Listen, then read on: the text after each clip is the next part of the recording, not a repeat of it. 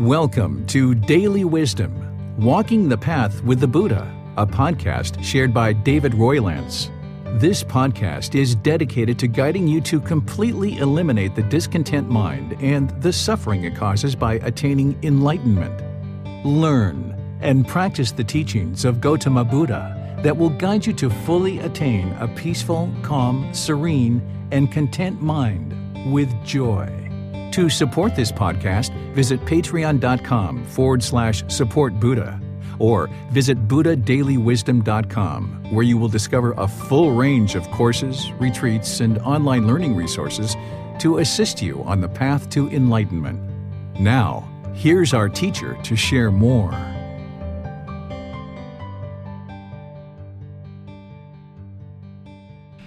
Sawadee. Hello and welcome to Daily Wisdom Walking the Path with the Buddha.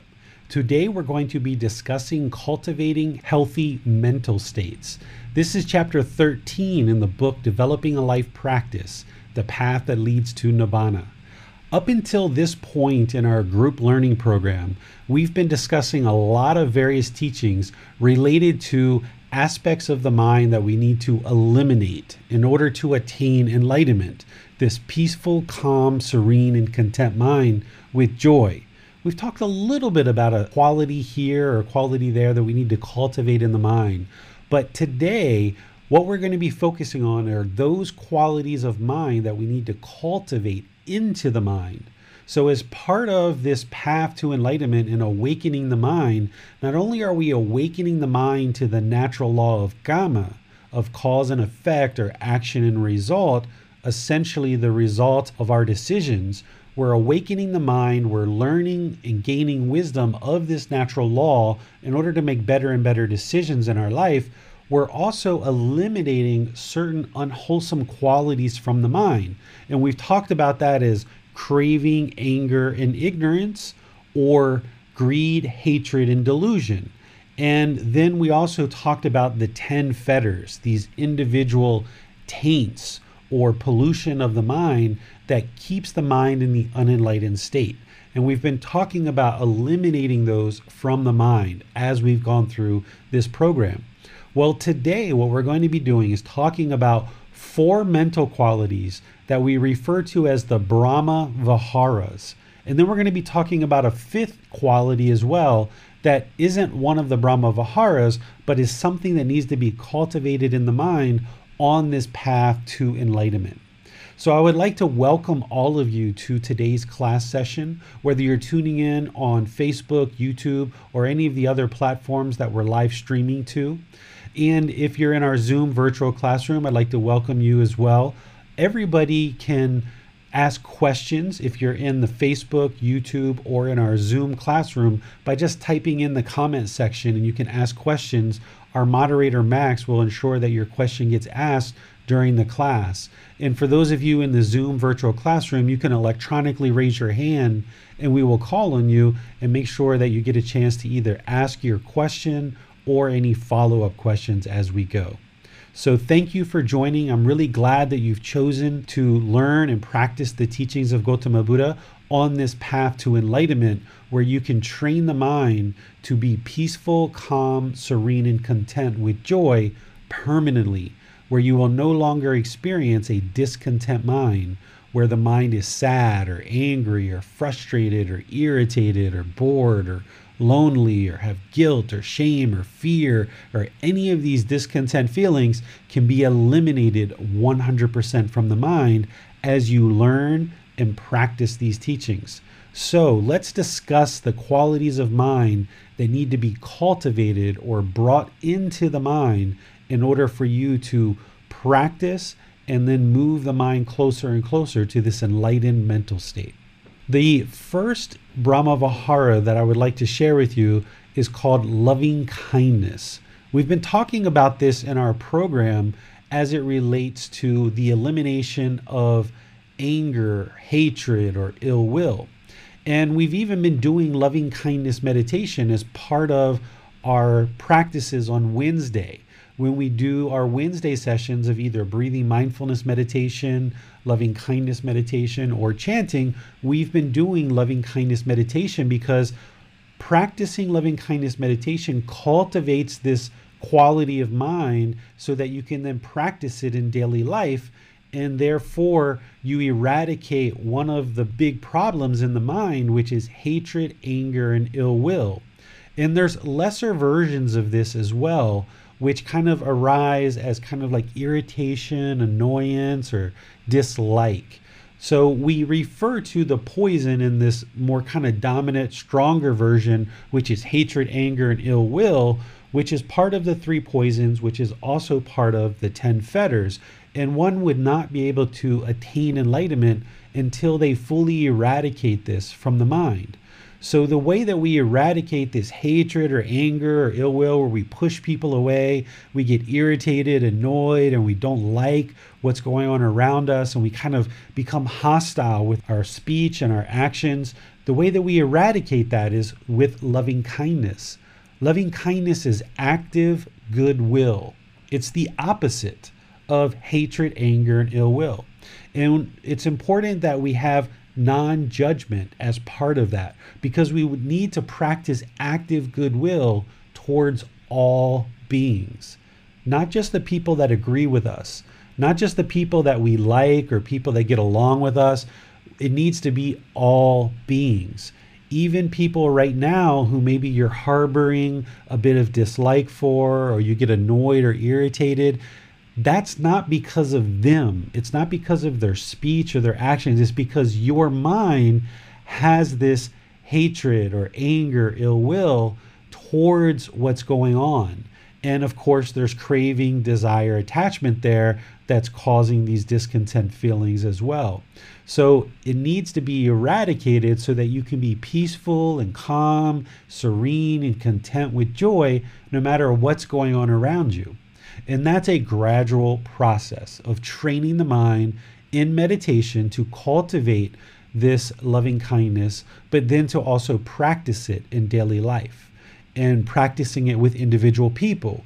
So if you feel in daily life that there's somebody that you're interacting with that you feel that there's a bit of a wall or you feel that kind of hostility or irritation, annoyance or dislike starting to arise, you need to recognize it for what it is, which is coming from you. Remember, all of these teachings in this path to enlightenment starts with right view, which is accepting responsibility for your own feelings, your emotions, understanding that you cause your own discontentedness, therefore you can eliminate it. So when you feel the arising irritation, annoyance, dislike, or even if it's stronger, like hatred, anger, and ill will, you need to recognize that for what it is, is that's coming from you in your mind. And even if somebody's talking in a way that's displeasing to you, or even if it's rude or impolite, sure, they shouldn't be speaking rude and impolite. That's their practice, and they're experiencing the results of being rude and impolite and disrespectful to people. But when you allow your mind to become discontent because the mind craves or desires or has this strong eagerness for everyone to speak polite, kind, and respectful, then you're going to cause yourself discontentedness. Because remember, the Buddhist teachings aren't necessarily about what's right or wrong, right? It's, it's right for other people to speak polite, kind, and respectful. It's right for us to do the same thing.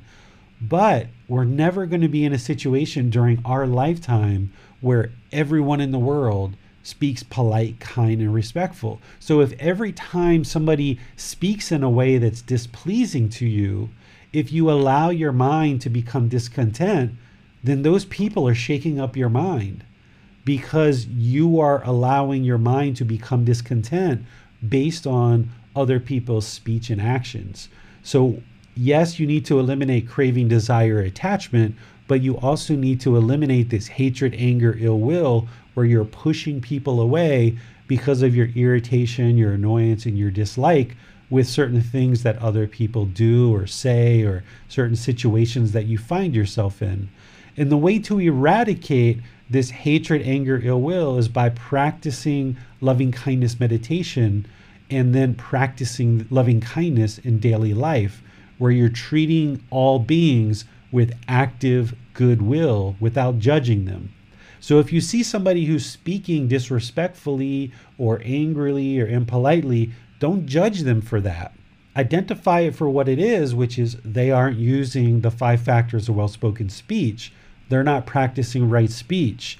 So they obviously haven't come across these teachings in a way that their practice has developed. So don't judge them for that. Don't look down on them. Don't be arrogant or egotistical because of that. Don't be angered or have hatred or irritation or annoyance because of that.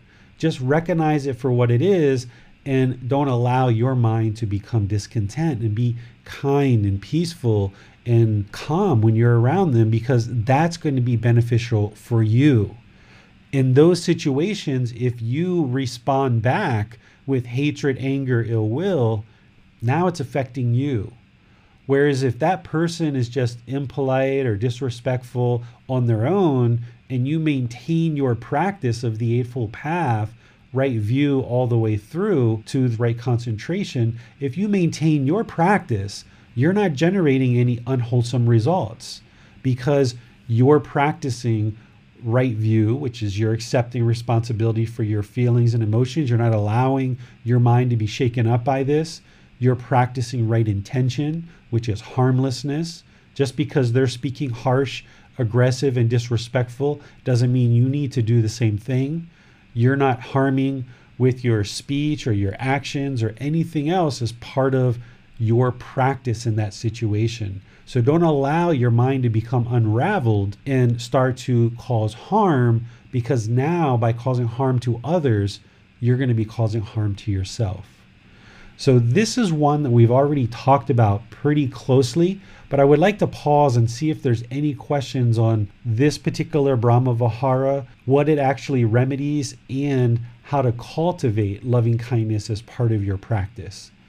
Hi, David. I think we're good at this moment. Okay. The second Brahma Vihara is called compassion. Compassion is concern for the misfortune of others.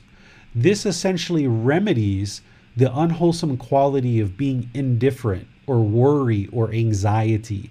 Because if you have worry or anxiety, you're going to see all these problems. You're going to see all this misfortune of others. And you might worry and have anxiety about your family, your friends, maybe even strangers. If you see people that are addicted to drugs and alcohol, or you see homeless people, or you see people who are sick or ill with COVID or any other particular illness in the world, cancer, HIV, or any of these other things, your mind may either be indifferent and just, I don't care, right? That's one problem. But then on the other side, it might worry and have anxiety. That's on two sides of the spectrum. So remember that these teachings are about bringing the mind to the middle. So rather than being indifferent and not caring about the misfortune of others, or not having worry and anxiety, which means the mind's going to be discontent, the middle here is to practice compassion, which is concern for their misfortune. Because a worried mind sees all the problems, but a concerned mind sees the problems, but it also knows the solution. And the solution to pretty much all these problems that we see around us whether it's drug and alcohol abuse, whether it's homelessness and poverty and famine, or all of these other problems that we see in the world, the solution is for the entire world to attain enlightenment through learning and practicing these teachings. Because if the entire world practiced these teachings, we wouldn't have these problems that exist in the world today but that's going to be a slow generational thing that happens over multiple generations. So rather than worry and have anxiety about all these problems in the world, or rather than being indifferent and just thinking like, ah, whatever, it doesn't bother me, it doesn't affect me, whatever, you need to bring the mind to the middle where there's concern for the misfortune of others. And this is cultivated through having right mindfulness and applying right effort. Remember, right mindfulness is awareness of mind. So if you have awareness of mind, then you can identify the unwholesome qualities of either indifference or worry and anxiety arising in the mind. And with that awareness of mind or right mindfulness, then when you see that indifference and you see the worry and anxiety, you apply right effort. Right effort is all about eliminating the unwholesome qualities and arising wholesome qualities. So, wherever you identify with mindfulness, awareness of mind, that these unwholesome qualities of indifference, worry, or anxiety arises over certain situations or certain experiences, then you take the effort to eliminate that indifference or eliminate the worry or eliminate the anxiety and now arise this concern for the misfortune of others. And this is all happening in the mind. This is part of the mental discipline of the Eightfold Path.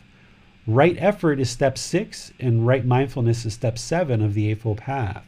So you're going to be able to apply this in the moment when you're noticing these feelings arise. There is no meditation for the rest of these Brahma Viharas. You just need to take the effort through right effort in these other aspects, of course, having right mindfulness or awareness of mind to actually eliminate the unwholesome quality and arise the wholesome quality in order for this to come and permeate into the mind. It's not going to happen right away on the first situation. It may not happen on the 10th or 20th or 100th situation, but this is how you do it.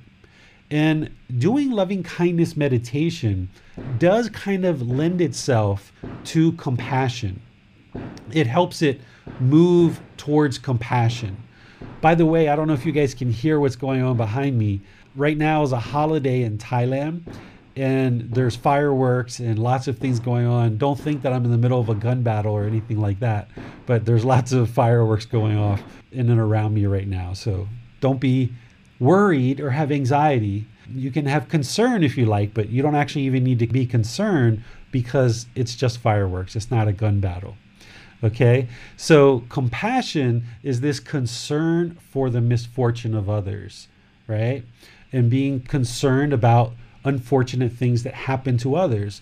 Now, you guys probably remember us talking about the natural law of karma, of cause and effect, or action and result anybody who's experiencing misfortune, it's because of their own decisions, either in this life or in previous lives. So if people are in poverty or famine, this is based on the decisions that they've made. Or if somebody is experiencing any kind of harm to the physical body or situations in their life that are unfortunate, this is based on their own decisions but even though these beings have met with this misfortune based on their own decisions, we don't want to turn a blind eye to it and be indifferent. Because if we're uncaring or indifferent to this misfortune of others, then we're not doing what we can do to help lift up other beings in the world. Because even though they've made some unfortunate decisions that have led them on the path wherever they are in life, we can still extend a hand, we can still help, we can still do things in the world to help these beings elevate and improve the condition of their life through us practicing these teachings. And one of the things we're going to talk about today is generosity because generosity is one of the things that we can do in order to help the misfortune of others, whether it's our time, effort, energy, or resources, as we see people who are experiencing misfortune rather than being indifferent to it and kind of being uncaring, or rather than worrying or having anxiety, we can actually spend our time, effort, energy, and resources to help these beings step up and accomplish more in life. Because, for example, if we take some population that's experiencing famine or poverty or things like this, sure, it was their decisions that led into that, either in their past life or this life. But we can actually help them because usually people who are in poverty or famine are so busy on a day to day basis just trying to survive. They're just trying to get enough food, enough water, enough shelter, enough clothing, enough medical supplies just to survive. they're very much just attending to their survival. And this is based on their misfortune and their decisions. But rather than being indifferent about that and not caring, or rather than worrying or having anxiety over these beings in the world that are suffering and having concerns and having misfortune, we can practice this loving kindness or active goodwill towards other beings. And we can have this concern for misfortune, and we can spend our time, our effort, our energy, and our resources to help them. And there's all different kinds of ways of doing this. If any of you guys are friends with Bill and his Facebook, you see some of the pictures of him recently helping here in Thailand in some children's eye clinics where he's donating his time and effort to facilitate eye tests to help them to experience better sight through testing their eyes. And I'm sure you guys are involved in certain things like this too. So if you guys look in your community of people who need help or even outside of your community that need help, you can reach out and extend a hand to practice loving kindness, which is active goodwill, but also bring this mind to the middle where you have concern for the misfortune of others, where you're not just in a non caring situation, but you're also not worrying with anxiety either. And you've always got to find that middle because you've got to spend time, effort, energy, and resources to sustain your life and to help the people around you as well. So you have to find where that middle is, and it's usually kind of fluctuating any particular time. You know, during certain period of months, you may be able to spend a lot of time helping others. Maybe in other times, you need to spend time helping yourself or those close to you. And only you know where that middle is. And that's why in this practice, there is no judgment. There's nobody saying that, okay, you should spend 10 hours a week helping other people. You know, that's kind of like an arbitrary thing. You know, there's nothing in this practice that kind of forces you or put expectations on you of what you should or shouldn't do at any given time. But in general, you should be cultivating this concern for others' misfortune and looking for ways to help if you can, when you can. And you may not be able to do that right now. Right now, maybe all you can do is spend time helping yourself to ensure you have food, water, shelter, clothing, and medical supplies. And that might be where you're at right now. And that's fine because that's showing concern for your misfortune and maybe your life partner and your children or people that are somewhat close to you. But then, as you develop more and more ability to help yourself, and that becomes more and more fluid, then you might choose at some point, if you like, to look in other places where you might be able to help as well. But that's completely your decision if or when you ever decide to do that kind of thing. But that's what we mean by practicing. When we talk about learning and practicing the teachings, it requires you to learn intellectually, like you're doing in this class through the book, through the podcast, through everything else that I provide you in terms of resources. But then you need to go out into the community and practice. You need to apply these teachings with your family, your friends, your colleagues, your coworkers, people in your community, people outside your community. That's what it means to practice the teachings. Okay, so let me pause here and see if you guys have any questions on compassion. So I'd like to clarify something you said there, David, about misfortune. So understanding is that while sometimes we hear the word fortune, we think about luck, you being lucky or unlucky. Mm. But of course, it seems that luck is not a factor here. Everything we experience is the results of our own decisions. So, is that correct? And a follow up question would be given that, we can still show compassion by helping others, by providing the conditions for them to essentially help themselves and make good, wholesome decisions that benefit themselves. Is that correct? Yes, that's correct. Everything that we experience, everything that's part of our life right now, if we have polite people that treat us well, treat us respectful, treat us kind around us, that's based on our decisions. If we have people that treat us with disrespect, disregard, impolite around us, that's because of our decisions. If we are in situations where we're being physically abused, we're choosing to stay in that situation. So even though these situations happen and some people feel like they're stuck in certain situations, they're choosing to be in that situation and they can choose to leave. But oftentimes, based on the way the mind works, because it tends to hold on, it's oftentimes hard to get out of these situations. Like if somebody's involved in a physical abusive relationship or a verbally abusive relationship, it's oftentimes hard for that person to leave because of the way the unenlightened mind holds on and it craves permanence. Or if someone's in poverty, it's very, very difficult to get out of poverty.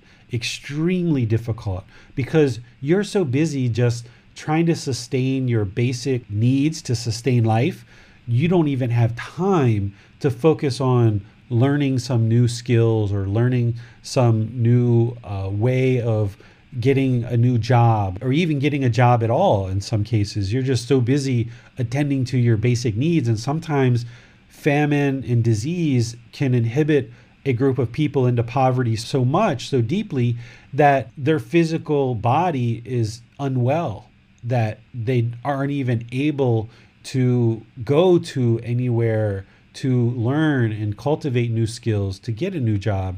So in these situations, these beings while they're human, they're having a really difficult and hard time at life and rather than just turn a blind eye to it or rather than having worry and anxiety, what this mental state in the Brahma Viharas of compassion is all about is maintaining concern for the situation that these beings are in. And then, if we choose, what we talk about generosity is to take action to actually help these beings.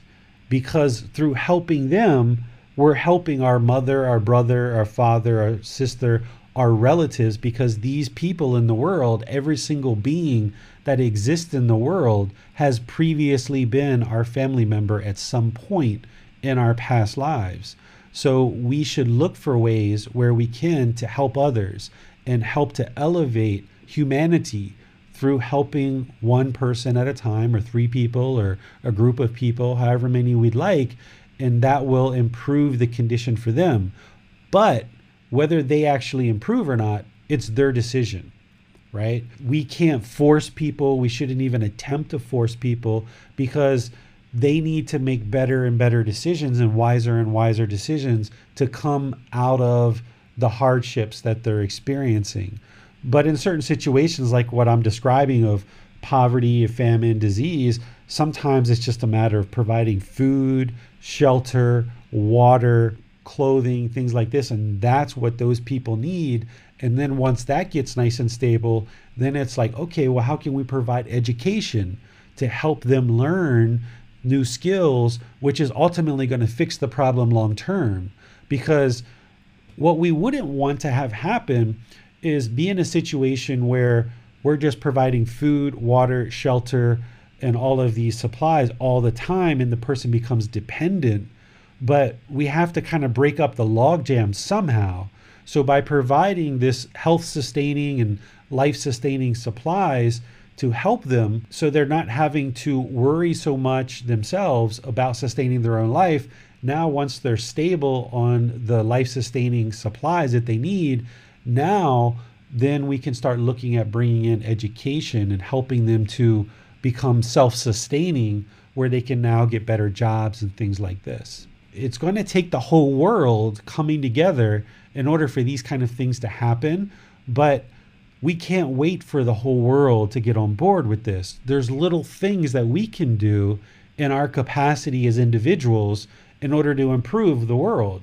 And I just gave that one example because it's fresh in my mind about Bill, how him and some of his friends are going out into the community and helping in various ways. And we can all do this we don't have to wait for one leader of one country to pull together some big program and everybody jump in together. We can find little ways to help here and there as we can. And you guys all know certain things that you're interested in helping, certain communities of people that could use your help, certain ways that you're able to help. And that's going to improve your practice of these teachings and it's going to improve the condition of your mind. Yes, I certainly see how those who have the means helping others to benefit their own lives and practice is just going to help everybody. I think where this isn't so intuitive for everybody is say, what about those that are just born into poverty? And it seems like almost from day zero, they have no option to get themselves out unless someone else comes in and provides them with that opportunity. So I think for a lot of adults, we can maybe see right view in action. We can see how a typical adult in a developed world is generally bearing the results of the decisions they've made in this land of opportunity. But then we look at developing worlds and the most poverty stricken families within those. What can you suggest to help those perhaps new on this path to see how this also applies in those situations? Yeah, so where we're born in terms of where we're born physically in the world and what parents were born to and what conditions we're born into, it's all based on our decisions in our previous lives. So any child that's born into poverty, for example, or famine, or even if someone's born with physical disabilities and things like this, this is all based on our previous decisions and previous lives that we're born into, the situations that we're born into. So, all of you that are listening to this right now, whether it's on Facebook, YouTube, our podcast, or in our online classes right now, we are all in a situation in this world where we have the life sustaining supplies that we need. We have food, water, clothing, shelter, medical supplies. We have access to the internet. We have computers and electronic devices. And yes, this is all based on our decisions that we made in our previous lives as well as this life as well. But there's plenty of beings in the world that don't have these things that we might consider basic a phone or a computer for a lot of people in the world, these are like so far out of their reach that they would never even be able to acquire a laptop computer or a mobile phone to even get a chance to even see some kind of teachings about the Buddha or any other kind of education that would improve their life. They don't have the opportunity to learn and gain skills and things like this because they're just busy day to day you know, they might be eating a bowl of rice once every week or once every two weeks or something like this. Very, very poverty stricken. There's a statistic that I've seen that says 9.5 million people in the world die of hunger every year. 9.5 million people die of hunger. You know, let that set in for a while because I think we're up to somewhere around a million people that have died in COVID right now. In the world's just kind of, you know, up in arms about that. And yeah, we need to fix that. That's a problem in the world and people are working on that. But every single year there's 9.5 million people that die of hunger that shouldn't have to die of hunger. This planet can support these people if we all found ways to help. And it's not going to be David doing all the work or Max or Bill or James or Judith or Javier anyone else, any of us doing one particular thing. It's all of the world working together to find ways. And it's not going to be one person comes up with a plan that addresses all the world's problems. It's got to be individuals working in their own capacity based on their own interests and their own observations of where they can help. But these people who don't have access to the things that you and I have access to, we need to show concern for them, even though their life is as a result of their own decisions. If we're going to cultivate this loving kindness and compassion for all beings without judgment, not judging these people for the decisions that they've made, but having this active goodwill towards all beings and having this concern for their misfortune and helping to lift beings up in the world is only going to benefit all of us.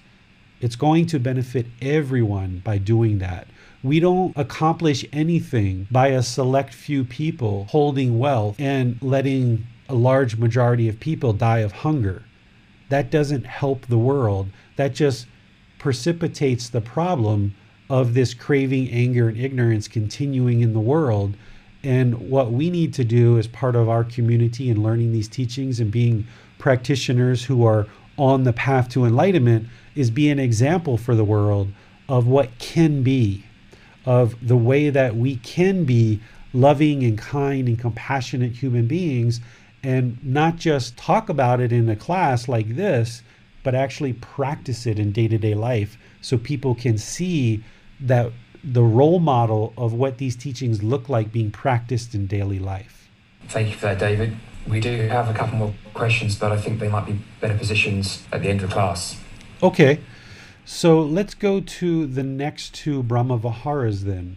The next two, this first one is called sympathetic joy. Sympathetic joy is the feeling of joy for others' success, even if you didn't contribute to it. This essentially remedies the unwholesome quality of jealousy. If you find yourself jealous of someone else's success, or when someone else is doing good, or you see somebody have a nice car, nice clothes, nice job, nice house, nice boyfriend, girlfriend, nice children, or anything that you look at and you feel jealous about, this is because you don't have sympathetic joy. And you need to cultivate this in the mind to eliminate jealousy because jealousy is discontentedness. As long as the mind is experiencing jealousy, the mind's not going to be enlightened because it's longing and craving for something that other people have, and you're feeling jealous that they actually have something that you don't have, or they've accomplished something that you haven't accomplished or you wish you could accomplish. So, sympathetic joy is a feeling of joy for others' success, even if you didn't contribute to it. So, the way to cultivate this is the same as what we talked about with compassion. There's no meditation, there's no pill, there's no magic chant or mantra or any of these other things that are going to cultivate these last three Brahma Viharas. Sympathetic joy needs to be cultivated through, once again, having right mindfulness or awareness of mind. Identify the unwholesome quality of jealousy when it arises in the mind. When you see that jealousy arise, even if it's just completely small and minute, when you have awareness of mind and you're being honest with yourself that you are experiencing jealousy in any given situation, then you need to apply right effort to eliminate that unwholesome quality of jealousy and then arise this sympathetic joy, which is the feeling of joy for other success, even if you didn't contribute to it. So if you're in a business meeting or you're in a situation where somebody's being acknowledged for their good work or for certain things that they've accomplished, and you feel that kind of ickiness of jealousy and you just kind of like wish it was you and not them, you've got to identify that with mindfulness, awareness of mind. Identify that that's your mind feeling that. That person hasn't done anything wrong they've done something that they're being acknowledged by their peers or people in the community for something that they've done. That doesn't mean what you're doing is any better or any less. It just means that they happen to be the ones who are being acknowledged at this particular time. So rather than be discontent with jealousy and sit there and be kind of envious of what's transpiring, you've got to recognize your jealousy with mindfulness and then cultivate this feeling of joy when the, someone else is successful, even if you didn't contribute to it. So wish them well. Congratulations. Great. I'm really glad to see that this person is doing something great and wonderful, either at work or in our community, or they got a nice car or a nice job. Wonderful. I'm so pleased for you. Right? This is how you have to break through that wall, but you've got to identify that the jealousy and envy is coming from you. If you don't have right view and you say, oh, look at Barbara, she thinks she's so great, she's getting her 10 year award at work. I've been here nine and a half years. You know, why didn't I get my award today? You know, I'm close enough. I should be getting my award too, right? You've got to identify that Barbara didn't do anything wrong. She's just getting acknowledged for her good effort and her tenure at work. So eliminate your jealousy by being pleased for Barbara's success and that she's contributed 10 years of her life to this company and has benefited people in this company, both the coworkers and the customers. So you've got to identify where this jealousy is coming from. It's not from the other person. Other people who are doing good things in the world and are experiencing success, they haven't done anything wrong to you. It's just that your mind craves that acknowledgement. Your mind is craving that same shining light, that same acknowledgement from other people for the work that you've done. And because you're craving that attention, your mind becomes jealous. That's the discontentedness. That jealousy is the discontentedness, but it's coming from the craving to be acknowledged or the craving to have that same success. And that's what's producing the jealousy. So, yes, you've got to eliminate that craving, desire, attachment for always having success and acknowledgement, but you can remedy that through practicing sympathetic joy when you see this jealousy arise. So eliminate that jealousy and envy and arise this sympathetic joy where you feel joyful for others' success, even if you didn't contribute to it. Any questions here? Yes, I have a question, David. So I see how cultivating wholesome intentions will then lead to us performing wholesome speech and actions.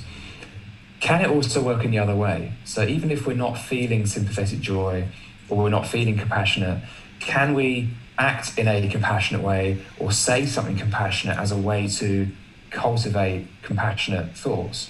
Yes. In fact, this might be a way that you choose to practice because the mind itself might be feeling jealous and envious and you see that with mindfulness and awareness of mind and you identify it and you're doing your very best during this 45 minute or hour event where Barbara's getting recognized and you're trying to kick out that jealousy but it's just not going anywhere. Well if you sit there and wait for that jealousy to get out before you actually practice sympathetic joy you might be there for a really long time and it may not ever get out for that particular event. So, one of the things that Max is sharing is one of the ways to practice this is just put the words together. Even though inside the mind is struggling and fighting with itself, and there's all this jealousy and envy in there, just smile and tell Barbara, Congratulations. I'm really pleased for you. This is wonderful that you've accomplished this goal. I'm very pleased for your success. You can use these same words. I feel joy for your success. You can tell them this. And even though the mind doesn't feel it and it's not permeating from the mind, by you doing the actions, in you doing the speech, it's going to soak in more and more to your thoughts or your intentions so that you can then slowly cultivate this in the mind. So oftentimes the words have to come first to break through that wall and break up that logjam before the mind can actually start experiencing it on a more readily basis. And it can be almost untapped. Where as soon as you see someone be successful, wow, you feel really joyful for them. So, in effect, what we're doing, we're using these cultivating wholesome mental states to eliminate unwholesome defilements from the mind. So, by expressing sympathetic joy, even if we're not feeling it yet, we're actually compensating for something that's defiling the mind, bringing it back to the middle. Because we know that if we're not feeling sympathetic joy, that's our defilement, that's not right view. We know that if we're experiencing discontent mind states, is because of our own attachment. So I, I was thinking to ask David, why is it that we don't just focus on abandoning unwholesome mind states? Or why, why bother cultivating wholesome mind states? if the problems in the mind are defilements, if they're essentially clouding the mind's true nature. It sounds like we're using them as a way to compensate. Have I got that about right? Um, it's not compensating. What it's doing is it's filling that void, right? So what I say here is I say we eliminate the unwholesome quality and arise the wholesome quality. it may make it sound like you have to first get rid of the unwholesome quality before you can bring in the wholesome quality. But in reality, what you're doing is you're kind of doing this movement where by bringing in the wholesome quality, you're extinguishing and eliminating the unwholesome quality. So it's almost like pushing the unwholesome quality out of the way. You know, in certain situations, all you can do is just sit there and smile when Barbara's getting her award. And you can't even bring yourself to say anything because you're so torn up inside. You felt like you should have been the president or you should have been the leader of the team, but yet everybody picked Barbara instead of you. And you might be feeling very discontent. And all you can do is just sit there and smile right? Because you're feeling this jealousy and envy. Well, that's better than being aggressive and angry to Barbara and saying, you know, why'd you guys pick her? Like, you know, she's not doing as good a job as me. Why is she the one who's going to be the leader of the team, right? Like that would start producing unwholesome results for you. So in certain situations, all you might be able to do is just sit there and smile and that's it. Right? But in other situations, if you can bring yourself to congratulating or saying other good words, that can start to bring that sympathetic joy into the mind slowly, chip away at this slowly, which is going to move out this jealousy out of the mind. And as you do this, it'll become more of first nature, where now your first nature might be to get jealous in any given situation. And that's what the mind's been doing because it's untrained. It hasn't been trained otherwise. But now, since you're taking training and you're undergoing training, what you need to do is actively bring in this wholesome quality of sympathetic joy to help start moving out this unwholesome quality of jealousy or envy. Right, yeah, thank you. That makes more sense now. Right, mm-hmm. so we have a follow up from Mercia. She asks I've heard the term fake it till you make it. Is it okay to do this? I think so because you know in terms of what's going on if you can put together kind words a smile some polite actions a handshake a wai whatever it is in your culture to acknowledge and congratulate people for their success even inside if you're really torn up about it. Now even inside if you're torn up about it some of that might be coming through in your handshake or in your words and i'm sure some of it probably is coming through but if you can try to arise as much of these Brahma Viharas, since we're talking about sympathetic joy, this sympathetic joy here, but any of these Brahma Viharas, as much as you can arise in a given situation, then what you'll see is the mind will have a tendency to arise that much easier in future situations. So if you guys remember, like at fairs where you take a hammer and you hit it and the bell goes up and it kind of hits a certain level. Well, if you bring the sympathetic joy up to a certain level, even if you're faking it, the next situation that you're like that, you'll have an easier tendency to bring it up to that same level or beyond in the next situation. So if you need to fake it, go ahead and fake it and just keep working on permeating that in the mind. And that's what it means to gradually move in that direction and smile and be polite with your words and your actions. There's nothing wrong with that because you're practicing. You're not perfect. A Buddha is fully perfectly enlightened. They've already accomplished this on their own without the help of anyone else. But for you, you're practicing. You're not a fully perfectly enlightened Buddha. So, yeah, if you need to fake it, fake it meaning inside the mind still has jealousy and envy, but your words and your actions are trying to show as much joy for this other person's success as possible. The more you do that with your speech and your actions, it will start to slowly take over the mind and it'll start permeating in the mind and become easier in first nature for you in the future. Thanks, David. And this relates somewhat to my question as well, because by faking it, we mean we're only doing it because we know it's wholesome. Right. We're not doing it for any expectation or to produce any kind of result or to get what we want. Yes. We're doing it because we, we know it's in line with true reality. In other words, it's wholesome and the discontent states we're feeling are not, and they're based on our own attachment. So by performing in such a way that we're speaking and behaving with these wholesome qualities, we're pushing out the unwholesome qualities of mind. Right, because this unenlightened mind is kind of stuck in the darkness, right? And and that's what we mean by the mind is sleeping or, you know, it's unenlightened. It's stuck in the darkness and it's kind of mired in the mud. And what you're doing is you're kind of lifting up the mind with these teachings and you're trying to kind of move it in the direction of enlightenment. You're trying to get it closer and closer to enlightenment through your practice of learning and practicing the teachings. And this is why when the Buddha spoke, oftentimes he would say, a wise person would do this, or a wise person does this. He was always explaining what is an enlightened being doing. And what an enlightened being is going to do is have loving kindness, compassion, sympathetic joy, and equanimity. And here's where that looks like, and here's what it looks like in practice, but your mind's not there yet. So you're trying to move it and propel it in that direction. And as you say, Max, you don't want to do it for malicious reasons. You don't want to do it to try to acquire what you want. You're not trying to do it kind of backhandedly.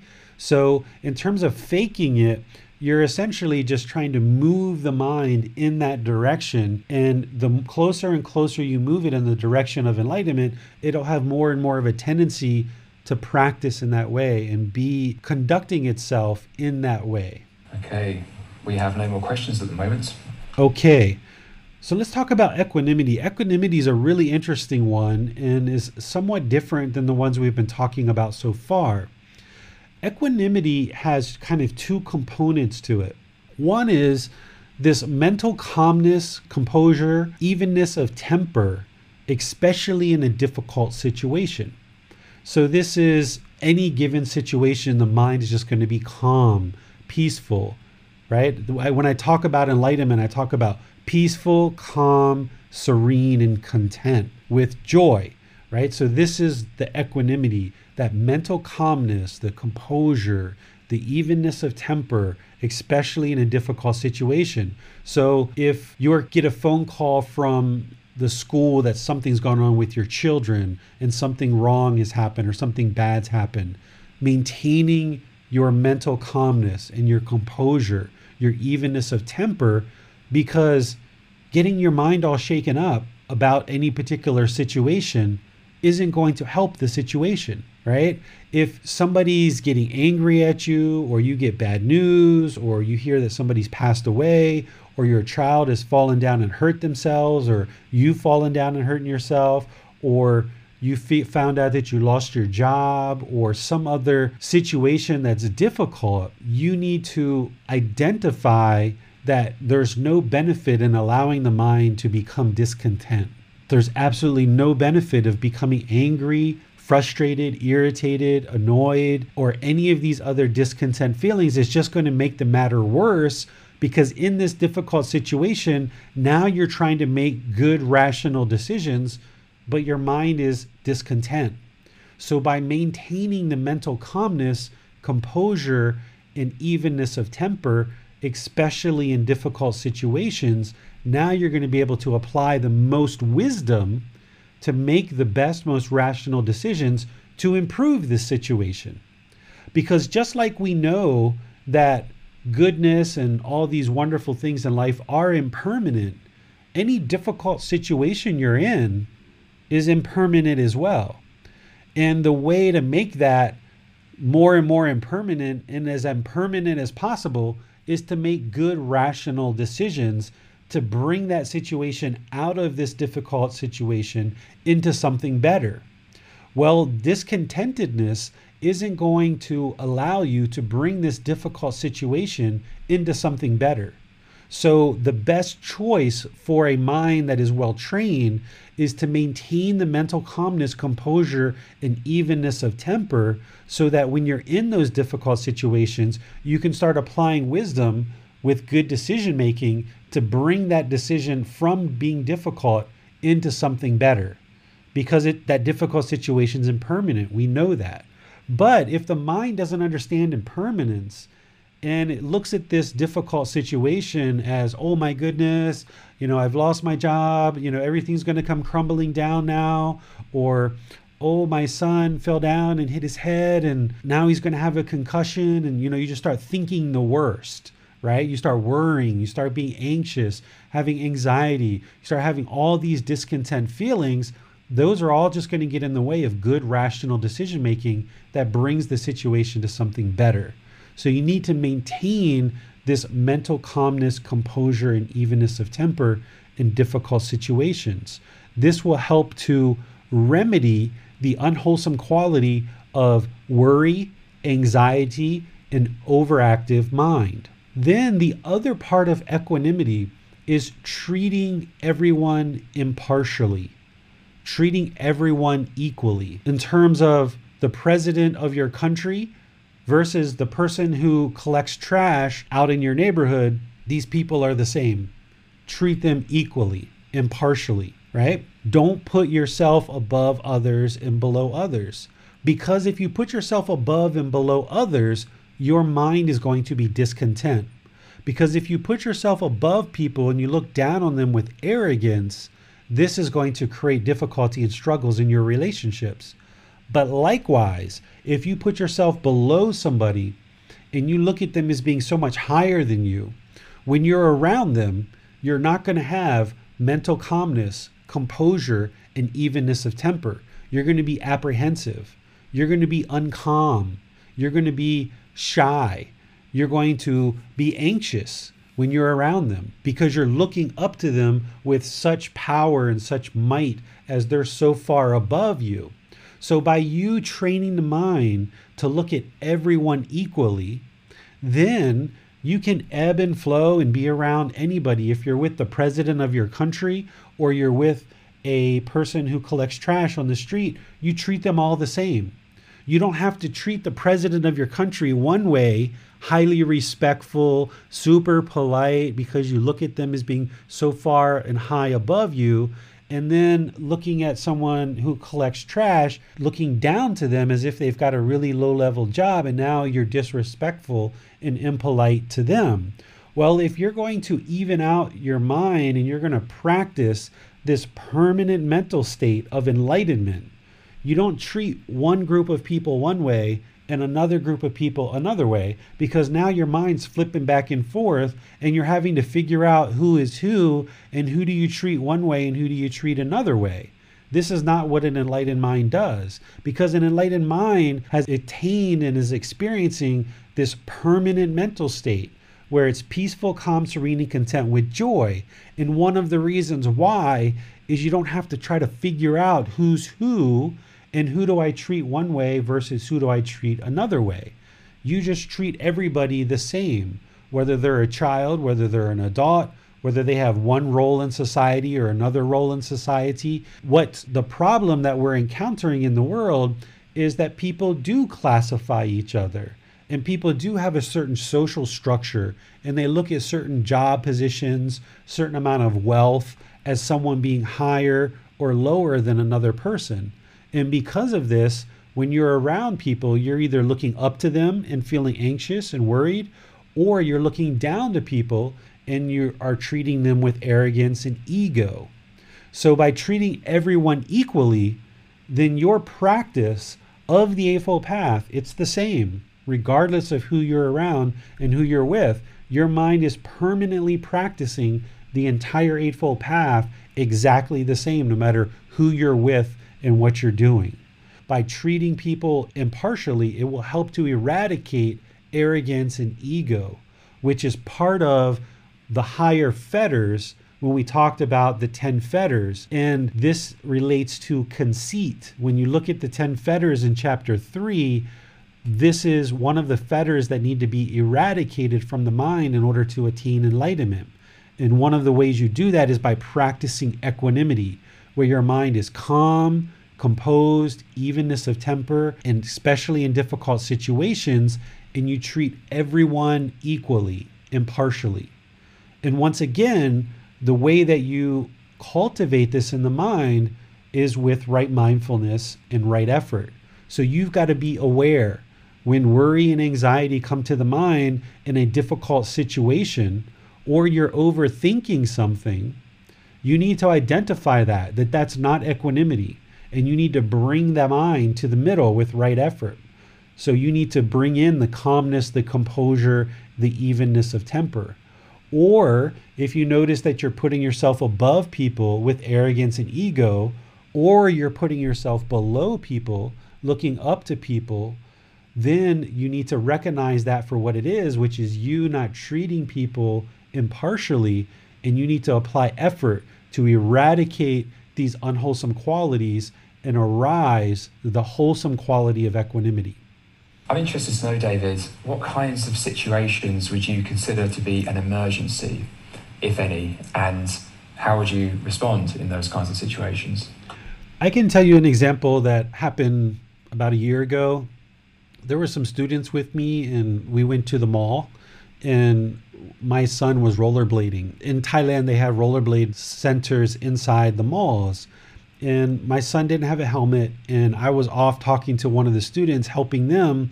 And some of the other students were rollerblading with my son. And they came over to me, they said, Your son just fell down. And I said, Oh, okay. And I just kind of talked a little bit more. They said, I think you should come right now because he hit the ground pretty hard and he hasn't gotten up and he's been down for a while. And I said, Oh, okay. And then I got up and I walked over there calmly and I saw him on the ground. I said, Bailan, what are you doing? Did you fall?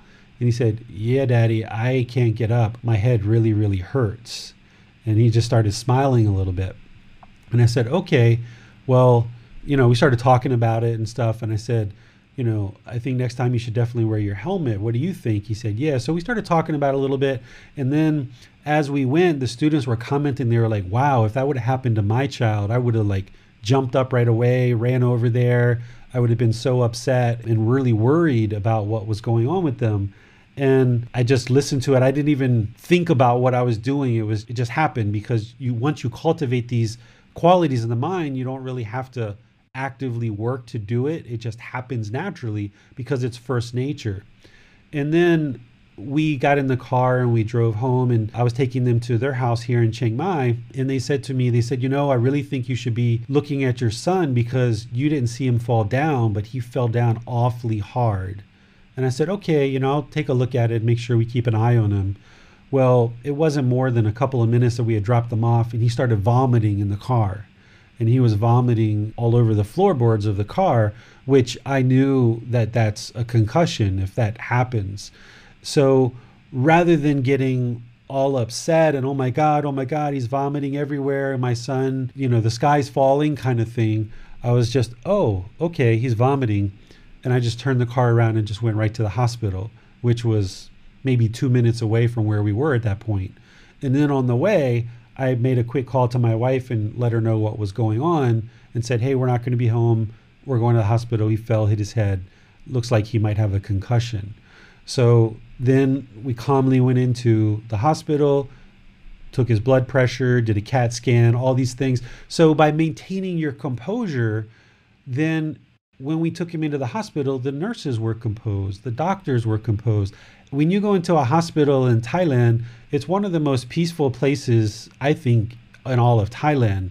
I've been in emergency hospitals and other places where it's just like, oh my goodness, everybody's running back and forth and you know there's just all kinds of uh, activity going on and everybody's running here there and everywhere um, but here in thailand you don't see that and of course, people are concerned. Of course, people want to take care of these medical problems that exist with people that have medical problems.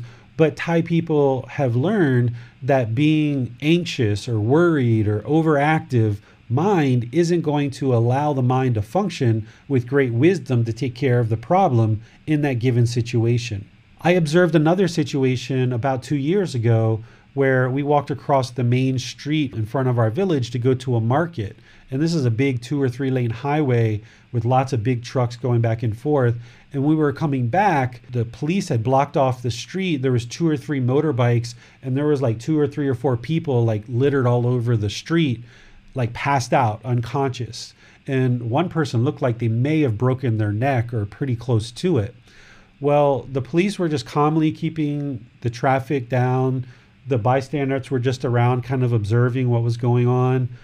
The ambulances were pulling in one by one, getting out and just calmly walking over. I mean, they weren't like lackadaisical about it, but they had a certain calmness and composure to them that they weren't just bolting out of their ambulance, grabbing the you know bag and just running, running, running, running. Oh my God, what's going on? Throw them on this, do this, do this. They were just maintaining their composure.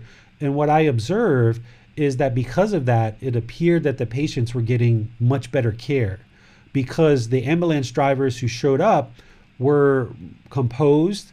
They were able to think through what's the best way to help this person, and they were able to calmly treat the person. And then when people started to slowly regain consciousness, like one or two of them regained consciousness, they didn't have all this hectic stuff going on around them that they were able to just slowly kind of come back and regain their consciousness and their own mental composure.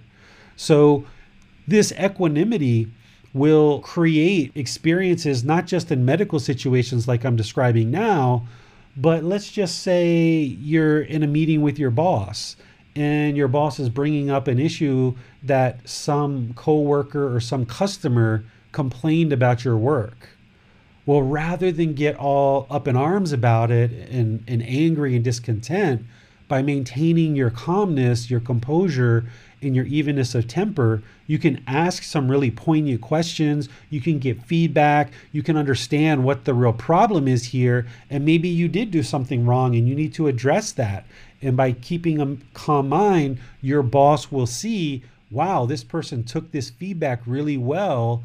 I feel comfortable that my employee had some problems. I was able to sit down with them, talk with them calmly. They were able to take in the feedback calmly, ask some questions, and I feel like that employee is going to do some work with that feedback and improve.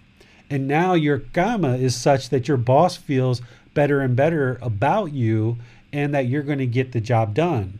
Whereas if in that same situation you became unhinged and you started becoming aggressive or hostile or rejecting what was going on and kind of pushing it away, now you're creating a situation where your boss isn't going to feel comfortable that they can sit down and talk with you and you may end up getting fired over something that you may have done by accident or something that you may not have even done just because you became unhinged your boss is now seeing that you can't maintain your mental calmness and composure in that difficult situation and if you can't even talk to your boss calmly then how can they have confidence that you're going to deal with customer interactions in a good, wholesome way as well? So, this is how this mental calmness and composure can help you, not just in medical emergencies, but also in just everyday life when you're dealing with husbands, wives, children, dealing with bosses, any kind of relationships that you're in. This discontentedness that comes along as you're in difficult situations doesn't do anything to help you and it does just the opposite. It actually hurts you. And that's why by eliminating it and getting this mind closer to a peaceful, calm, serene, and content mind with joy, you're going to have better, better results in your personal and professional relationships. Thanks, Dave. It's interesting that you should bring up equanimity with ambulance crews. I actually have an example which proves uh, what happens in the opposite scenario where they don't have equanimity. And about five or six weeks ago, I went to visit my mother for a week. And on the first morning waking up there, I get a phone call from my neighbour telling me that an ambulance crew has kicked down my door back here in Brighton whilst I'm away. And something was miscommunicated, they were at the wrong address. And unfortunately, there was someone that needed their help, but because somewhere in the chain something hadn't been communicated properly, they ended up at my flat whilst I wasn't there. So this is an example of how being too rash, too fast, too frantic uh, can actually produce very unwholesome results when it might have been better. I don't know the details, but had they just taken care, slowed down a bit, made sure they did it right, and moved at the right pace, they might have actually got to where they need to be faster. Right. And think about, since we're on the topic of medical illnesses or medical conditions and situations, think about a situation where you get bit by a snake or someone you care about gets bit by a snake. If everybody starts getting unhinged, right? If this is really a poisonous snake and your heart starts beating really fast, you start breathing really fast, that poison is going to start pumping through your system a lot faster and it's going to have a bigger impact and potentially kill you. Right? So let's talk about like something really difficult like that, like getting bit by a poisonous snake. By you being unhinged and not practicing equanimity, it can cause your death. Right? That's your karma, your unwholesome karma. Whereas if you practice equanimity, and your mind is calm, you're composed, okay, I got bit by a snake. Let me make some good rational decisions here. Or my loved one got bit by a snake. Let me make some good rational decisions here to get this person the care they need. By becoming unhinged, it doesn't help anything whatsoever. And that's what equanimity is all about is to maintain that calmness so that you can make good wise decisions in every single situation. Because an enlightened being is not going to become unhinged on anything very minor and insignificant or even something really, really, really significant and really difficult, like even potentially facing their own death if they got bit by a snake. An enlightened being has already eliminated the fear of death, so they're not even going to become discontent. They're still going to be able to maintain their equanimity even if they know or think or it appears that their death is imminent based on a poisonous snake bite. We have a question from Michael. So eventually, being in an enlightened state is being able to eliminate emotional reactions? Yes, you never want to react in any situation. That's what the unenlightened mind is going to want to do. It's going to want to react and react and react really quickly. But what you need to do is train the mind to respond to any given situation, not react. Over time, as the mind becomes more and more enlightened, you will always just respond. You will always respond through that wisdom of the enlightened mind, and it will always be a good, wholesome result. Where in the unenlightened mind, and even leading up to enlightenment, when you're in the jhanas and you're in the first three stages of enlightenment, you're still going to be reacting in a way that produces results that are unfavorable. It's only once the mind fully attains enlightenment that it's going to be able to respond in any given situation in a wholesome way that leads to wholesome results, always. And this is why the mind is peaceful, calm, serene, and content with joy, because you understand in the enlightened mind that everything is as a result of your decisions absolutely everything in your life is as a result of your decisions. And you've gained so much wisdom on this path that every single decision you make leads to wholesome results. And you just got to train your mind gradually to get to that point. So if you feel your mind wanting to react in any given situation, which it's probably going to be doing a lot, you've got to slow it down. You've got to put the brakes on. You've got to say, ho, ho, ho, one of the best things you can do in a difficult situation is just don't make any decisions at all potentially right? Not necessarily in a snake bite situation but if you're facing a job loss or you're facing an eviction or you're facing some difficult situation if you can put the brakes on and don't make any decision at all and just think about it that's better to develop a response rather than react because oftentimes in the unenlightened mind the reaction is the wrong decision because you're reacting through this craving, anger, and ignorance, or this greed, hatred, and delusion with the self and the ego. And the unenlightened mind's going to react through that. And these 10 fetters are in there. They're, the mind's going to react through that, which is going to pollute whatever decision that you're making. So while you're doing this transition and you're actively moving the mind to this enlightened state, you want to kind of slow things down, think about it, reflect on the teachings, and then respond.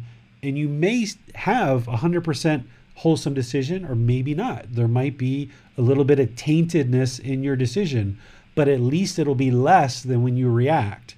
And when you implement that decision, you can see what the results are, and then you can kind of tweak your decisions. And this is where the Buddha talked about thinking and pondering or pondering and contemplating about your decisions. And this is what you need to do as you progress through this path is you need to intellectually learn the teachings. You need to develop your practice with meditation and practicing all these teachings on the Eightfold Path.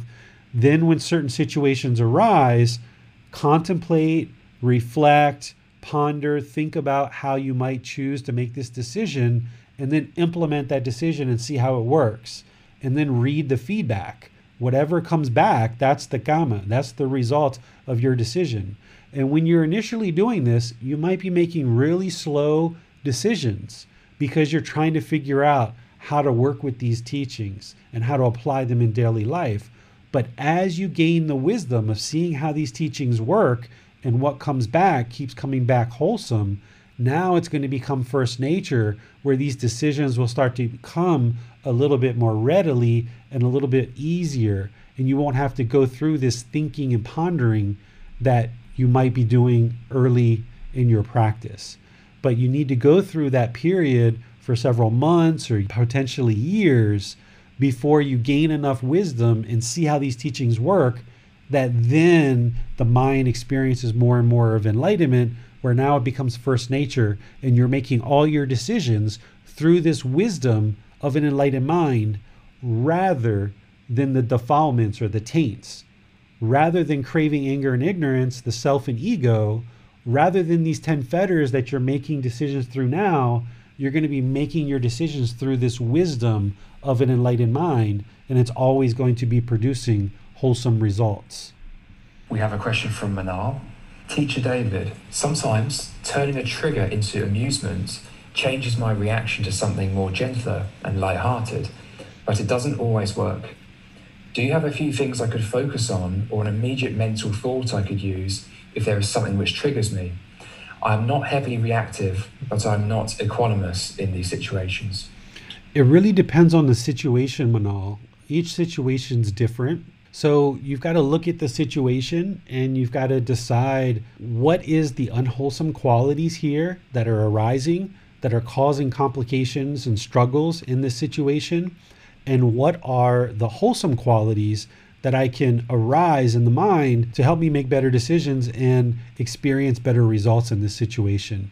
Because every situation is different and that's why these different mental qualities and the entire eightfold path is there as a foundation in which to look at what it is that you're involved in and decide what unwholesome qualities are at bay, what's being experienced, and what wholesome qualities do you need to bring in? So if you have specific situations, you can talk about those and share those. I can help you here in class, or we can talk privately, up to you. But each situation's different.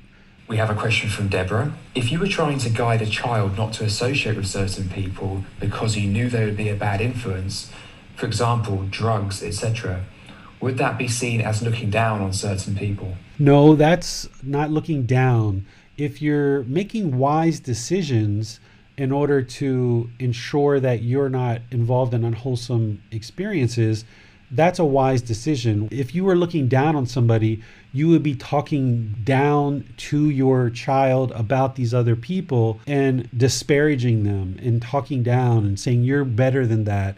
You're so much better. Why do you want to hang around these losers? You know, these kind of things. But if you were using language like, you know, these drugs and alcohol aren't going to be beneficial for you. And with you being around that, it's not going to be helpful for you in your life. So it's probably best that you don't spend time in situations and around people who are involved in these things. So, never disparaging the other person because the people who are using drugs and alcohol, we need to have loving kindness and compassion for them, right? Because they're having addiction problems, they're having challenges in their life. They're part of that concern for the misfortune of others and that active goodwill towards all beings without judgment. So there's no reason to disparage these people, which it doesn't sound like you're interested in doing, but you can choose to not be around that and guide your children or guide other people around you not to be around that without disparaging them and looking down and talking bad about these people. Thank you, David. We have no more questions at the moment. One of the things that I would like to add to what I just said is I never look at the person as being bad or good. I always look at the decisions that somebody's making. And I often use this with my son, either talking about his decisions or his friends if he's around other people. I never say this is a good person or a bad person. I look at it as this person is making unwise decisions. Or I'll tell my son, you know, that's an unwise decision. Or I'll say that's a very wise decision. That's a very helpful decision. That's a very beneficial decision. That's a very wholesome decision, right?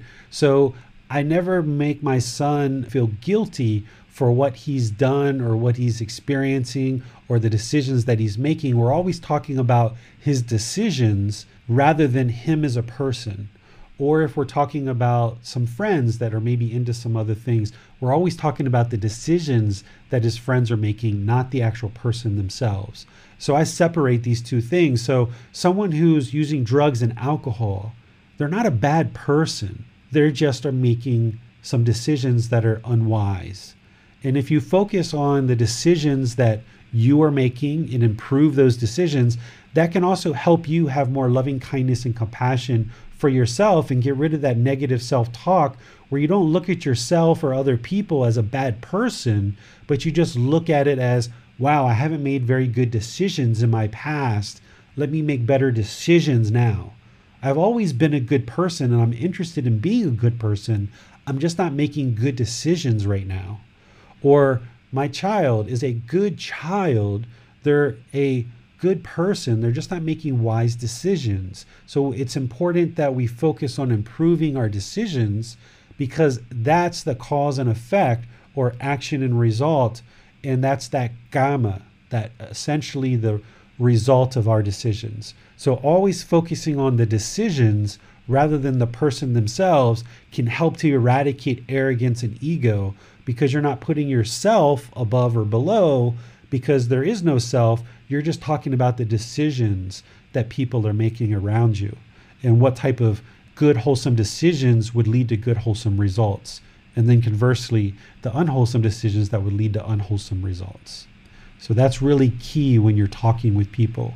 And that also helps with those five factors of well spoken speech. Because if you remember those five factors of well spoken speech, speak at the right time, what you say is true, you speak gentle, beneficial, with a mind of loving kindness without blame.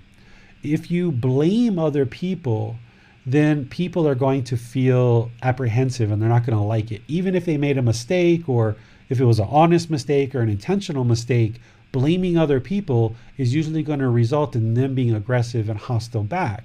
So if you don't talk about the person, but you talk about the decisions, like in a business meeting or in a family setting or friends, if you talk about the decisions, then people won't feel like you're attacking them as a person. And you'll have better results in your conversations because you're talking about the decisions of the group or the decisions of your employee or the decisions of your spouse or the decisions of your coworker or the decisions of your child. And then the person can maintain their dignity, they can maintain their self esteem, they can maintain those things because they realize that you're not looking down on them as a person. You just maybe disagree with their decisions and you would like to kind of discuss better decision making. That comes across much different than when you disparage the person themselves. So, this seems like a good place to go to a question from Amina. She asks, How can we work on practicing being content with those who are using ill speech and behaviour? For example, I was racially profiled by the police, which bothered me less than the friend who told me in a harsh tone that I could not prove that the incident was racial profiling and had no compassion for me. That did unravel me. My expectation and attachment was my responsibility, and I meditated for both the friend and the policeman. But it could, took a couple of days to forgive them both and move on from being discontent. It was a real challenge, perhaps the biggest since I began Buddhism.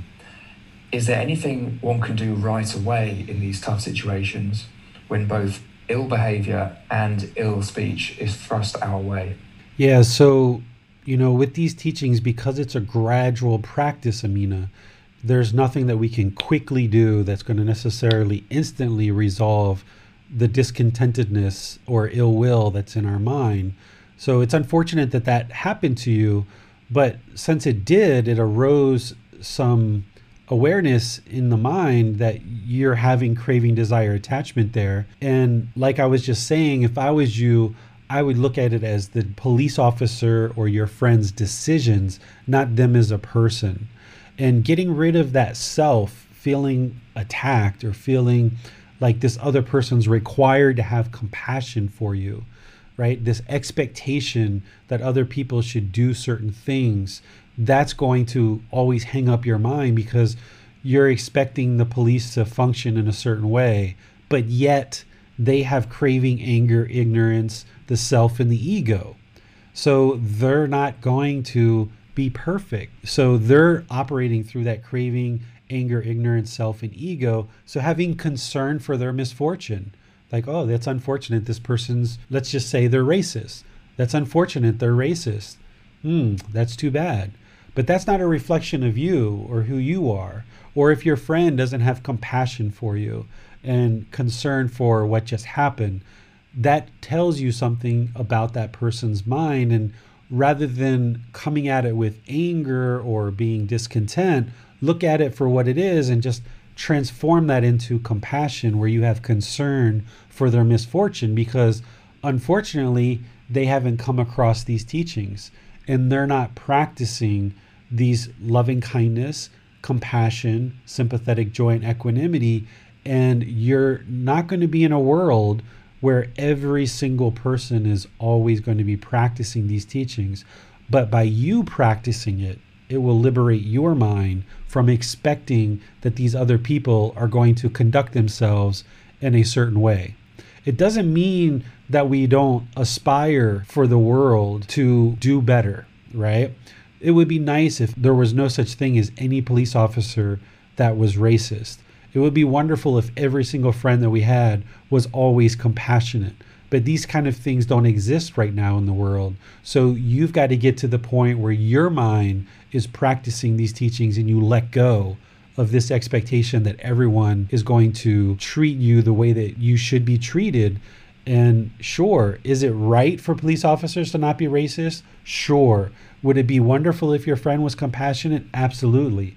So remember, these teachings aren't about what's right or wrong necessarily, because if they racially profiled you, of course, you know they're wrong, but you allowing your mind to become discontent about it isn't helping you in that situation. So you've got to see it for what it is, which is their craving, anger, ignorance, the self, and their ego, and be unattached to their speech and their actions and maintain your peaceful, calm, serene, and content mind with joy. And I think you know this, but the meditations you're doing were to help you, right? It wasn't to help them. They have to choose to learn and practice these teachings. There's nothing in your meditation that was going to change them, but it definitely sounds like it improved your mind, which is what you're going for. That's the goal. Okay, we have no more questions at the moment. Okay, so these are the Brahma Viharas. There's four of them loving kindness, compassion, sympathetic joy, and equanimity. You need to be cultivating these all the time. And you need to get to the point where they're just first nature, they're just permeating in the mind. So be aware when these unwholesome qualities arise and then know what the antidote or the remedy of the wholesome quality is so that you can arise that through right effort. So if you're doing breathing mindfulness meditation to cultivate awareness of mind or right mindfulness, then you should be aware when these unwholesome qualities arise and you can move in the wholesome quality.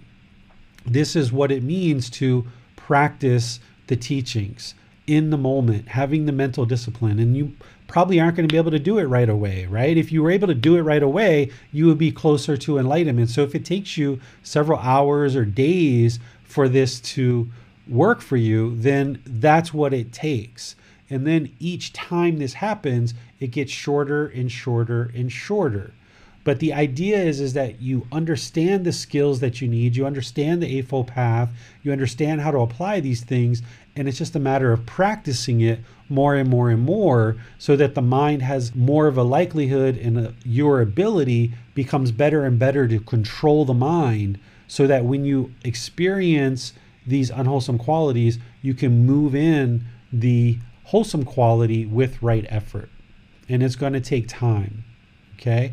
This is one of the reasons why Gautama Buddha always talked about when you're walking, know that you're walking.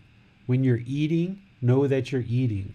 When you're talking, know that you're talking. When you're sitting, know that you're sitting. And he went on, he said, when you're urinating, know that you're urinating. When you're defecating, know that you're defecating. Essentially, one thing at a time. Always one thing at a time. Your mind's only ever doing one thing at a time anyway, but it's just rapidly cycling oftentimes between different tasks that it kind of gives you the illusion that you're doing two, three, four, five, six things at a time, but you're really not. You're just encouraging the mind to cycle in rapid succession between one thing to the next, to the next, to the next. But if you're only doing one thing at a time and you're staying concentrated and you're staying focused, then that develops singleness of mind, this awareness of mind where you can just be utterly aware of whatever is arising in the mind, either unwholesome or wholesome. You can be utterly aware of that through right mindfulness and with that mindfulness, you can move out the unwholesome and bring in the wholesome. So, this is why it's very important to always be doing just one thing at a time. And it may feel odd to you if you're used to multitasking and doing multiple things at a time. It's going to feel like your mind is slowing down and slowing down and slowing down. And it really is. You are slowing down the mind because it's no longer going to be rapidly cycling from one thing to the next. And that's a really good thing. But by doing that, each thing that you do, you're going to be making good, wise decisions because with awareness of mind, you're going to identify those unwholesome qualities and arise wholesome qualities by applying right effort. So these are the Brahma Viharas loving kindness, compassion, sympathetic joy, and equanimity. There's one other mental quality that I mentioned in this chapter that's not part of the Brahma Viharas, but it's utterly important for you to learn and practice. Without this mental quality, you wouldn't be able to attain enlightenment. So it's important that we talk about that as part of this chapter. This quality of mind is called generosity. What generosity is, is showing a readiness and acting upon an interest to give more of something, such as time, effort, energy, and resources, than is strictly necessary.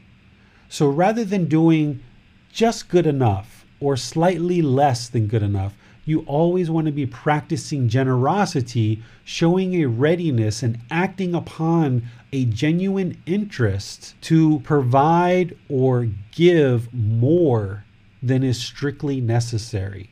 It doesn't mean you just need to pile it on and pile it on and pile it on. That's not what we're talking about here. But we're talking about the sharing and giving of time, effort, energy, and resources to help yourself and to help others and finding that middle way. Because we've talked about this in the past in terms of generosity and this unwholesome quality of craving, desire, attachment, the way the mind holds on. And we've talked a little bit about selfishness because what the unenlightened mind is going to do and what it is doing right now, if your mind's unenlightened, is it's holding on with this craving, desire, attachment. It's craving permanence. It wants more and more and more and more. It doesn't want to give, it doesn't want to let go. It doesn't want to share readily and openly and live open-handedly. This is what the Buddha talked about is living open-handedly. So when you're noticing that the mind is wanting to hold on or it's wanting to be selfish, whether it's with food or with clothes or with your resources or your time, you've got to identify that with right mindfulness. Once again, you've got to identify that. And you've got to see the selfishness for what it is. And you've got to see that the mind is trying to hold on to this bag of potato chips or this chocolate bar. And you've got to be freely giving and live open handedly. And when you identify with mindfulness or awareness of mind that the mind is holding on selfishly, then you've got to take right effort to abandon that selfishness and arise this wholesome quality of generosity. I can give you an example today. My son and I went out. We did a bunch of things. We stopped off at the store. We got a couple of chocolate bars for him, for me, and for my wife. And we came home and we sat on the patio outside and we were just talking and spending time. As soon as I opened up my chocolate bar, hey, you guys want a bite? You want a bite? You know, offering it to everybody and just letting go. And we all shared our chocolate with each other. And if there was a neighborhood child there or there was somebody else, we would have shared chocolate with them. One of the things I did when I went out with my son today is we went and played miniature golf. And when we went and played miniature golf, I saw on the land of this miniature golf, there's families that take care of the miniature golf course. And there was a little boy about five years old that was just kind of hanging out, looked kind of bored. And I said, Hey, you want to come play mini golf with us? Like, you can come play with us. And I was going to buy for him to come play mini golf on the course with us. So he joined us for mini golf, right? Be generous. Why not? Just come on, let's play mini golf. Let's get to know a new person. Let's be friendly. Let's spend some time together to meet a new person. So, this is a way that you can practice generosity with your time, your effort, your energy, and your resources. And why I spent time with this little boy today, it was actually to me very enjoyable to spend time with another child because he got to spend time with my son. They got to make little friends. He got to learn how to play miniature golf. My son got to play miniature golf a little bit with another person his age instead of dad just hitting in all the balls and doing so well. He got to play with somebody his age, and it made the afternoon even that much more enjoyable. And then ultimately, it moved to us sharing candy bars together. So you can do these kind of little things. And I know they sound like really small and minuscule, but oftentimes it's these little things that build up to bigger and bigger things where you're able to let go in the mind and not hold on so tightly. Because the mind's going to want to hold on and hold on and hold on and it's you that's got to apply the effort to let go and train the mind that generosity giving and sharing is really really really really helpful for your practice. And you'll see that the mind will have a tendency to let go as you practice generosity more and more, even in these little tiny situations. I brought this quote from Gautama Buddha to help you guys see how important generosity is in terms of your practice. This passage is so powerful to me when I read it. So I'll read it for you guys. Bhikkhus, remember that means students. Bhikkhus, if beings knew as I know the results of giving and sharing, they would not eat without having given, nor would they allow the stain of selfishness to obsess them and take root in their mind. Even if it were their last morsel, their last mouthful, they would not eat without having shared it, if there were someone to share it with. But, bhikkhus, as beings do not know, as I know, the result of giving and sharing, they eat without having given, and the stain of selfishness obsesses them and takes root in their mind. Right? So, this unenlightened mind is going to have selfishness. We've all been selfish at some point in our life, probably multiple times. But that selfishness isn't doing anything to benefit you people can feel it when we're being selfish. So, by being generous and sharing with others, through this, if you understood the results of giving and sharing and what that means for the enlightened mind, you would freely give and freely share. And remember, you've always got to find that middle and where that middle is for you. So find ways to share find ways to help people, find ways to practice this generosity. Because to me, this generosity is what really sets in motion all of these other Brahma Viharas that we've been talking about. So, with loving kindness, this active goodwill towards all beings without judgment. Okay, there's a certain way of meditating and cultivating that. We've talked a little bit about practicing that in daily life. But when you come in with generosity and that loving kindness, it's so potent and so powerful for you and the people that are around you. Compassion, concern for others' misfortune, right? We talked about that today. This generosity is what ignites that and puts that into motion. Sympathetic joy, this success that others have, and you feeling joy for that. Being generous, not just with your time, effort, energy, and resources, but that effort and energy, that smile. Be generous with your smile. Be generous with your handshakes. Be generous with your respect. Be generous with your politeness. There's no reason to hold that back. Oftentimes, we are taught that you shouldn't respect someone until they earn your respect. Well, that means we have to judge them first to see if they've earned our respect. But if you're being generous and freely giving of your politeness, of your kindness, of your care and your respect, then you're not going to be looking for people to earn your respect. You're going to just respect everybody generously and have sympathetic joy where you are joyful for others' success. And then this equanimity of having a calm temper, an even mind, a mental composure and calmness, treating all beings equally. Being generous can really help you with that. Because if you're being generous and kind to people, then you have nothing to worry about because you know that you're treating all beings equally, right? Just like I took my son to play mini golf today, this other little boy that was there, hey, he's my son right? Come on, let's go play mini golf together. Why not spend, I don't know, what was it, a dollar fifty, two two dollars and fifty cents to have him come play mini golf with us? Why not, right? So be generous, and you will see transformation in your mind through that giving and sharing, just as the Buddha says here. I think the nice thing about generosity, one of the nice things you just alluded to there, David, is that it doesn't cost anything. And so it doesn't need to cost anything.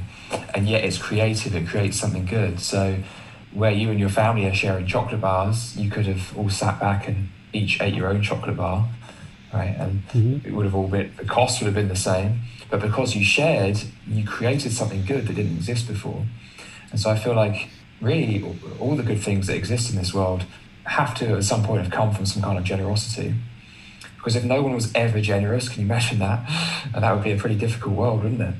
Yeah, I, I think generosity is what really sets all of this into motion, right?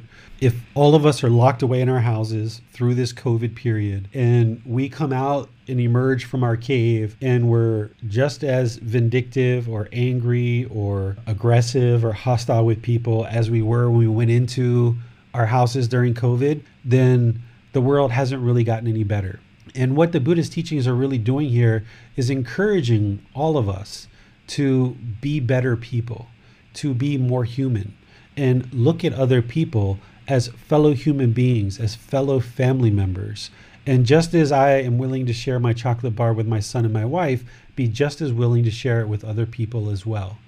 And treating all people equally whether it's my son, so to speak, or whether it's some other child, being generous. And as I mentioned, it can be with a smile, it can be with a handshake, it can be with a, how are you doing today?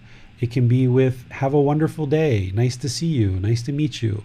And these kind of things, you know, just a wave and a smile to somebody. These type of things is what makes the world such a wonderful place to live in. And it's up to us to create this heaven on earth. We can't expect that we're going to sit back, we're going to be grumpy, we're going to be hostile, we're going to require everyone to earn our respect. And then when everyone else starts doing things properly, then we'll start doing things properly. This isn't how the world needs to improve because now we've got a big logjam. So, if all of us, and more to come over the next many years of me sharing these teachings, if all of us are out in the world practicing in this way, then the world slowly becomes a better and better place. And that's how the world gradually improves over time. how can we apply the middle way to this?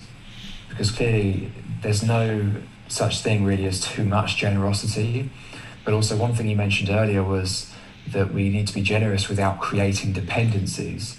And one thing we often see in the world is that misplaced aid, for example, or misplaced generosity can actually have either not the best impact or it can have actually a detrimental impact in some cases. And maybe that's not necessarily generosity, maybe that's not the right word for those particular cases. But I, it seems that yes, generosity helps our own practice and it also creates conditions for other people to experience benefits as well. Should we be discerning in how we offer it and where we offer it? I'm going to answer a question slightly different than what you asked because I see an opportunity here to share something with you guys that I haven't shared before. And then I'll come back to your question, Max. All of these teachings of the Buddha all start with you. It all starts with you learning, reflecting on these teachings, seeing the wisdom for yourself to change the way the mind functions with this newfound wisdom, and then step into the world and start treating people differently than you have in the past, which includes treating yourself differently. If you've looked at yourself in a negative way or you've disparaged yourself, you've judged yourself, you have negative self talk, you haven't treated yourself very well in this world, well, these teachings are a way when you first start out on this path and as you get going underway for a good long while is to really go within. Just really look inward and work on your own mind. And that might be where you're at right now. And this is what Gautama Buddha talked about as seclusion.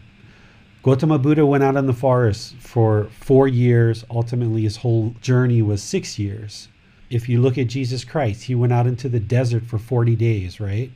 All of these people who have ascended and gained a level of enlightenment beyond where you might be right now have all gone inward as their first step to improving the mind and also improving the world. Where we oftentimes get it wrong is a lot of us try to fix everybody else first. We go outside and we try to fix everyone else, or we try to fix our partners or our children. Meanwhile, you're not showing loving kindness and compassion and all these other mental qualities as well as generosity to yourself. So you've really got to go inward and work on yourself and then slowly but surely step into the world and start practicing these teachings little by little and start connecting the dots and start putting it together. Have this one little conversation trying to practice the five factors of well spoken speech. And when that goes well, you see the results and you reflect on that. And then you try to have another conversation and another and another. Same thing with these Brahma Viharas and this quality of generosity. Start small right? Mm-hmm. Don't step out in the world and try to save the whole world. That's not what these teachings are about. These teachings are about liberating your mind.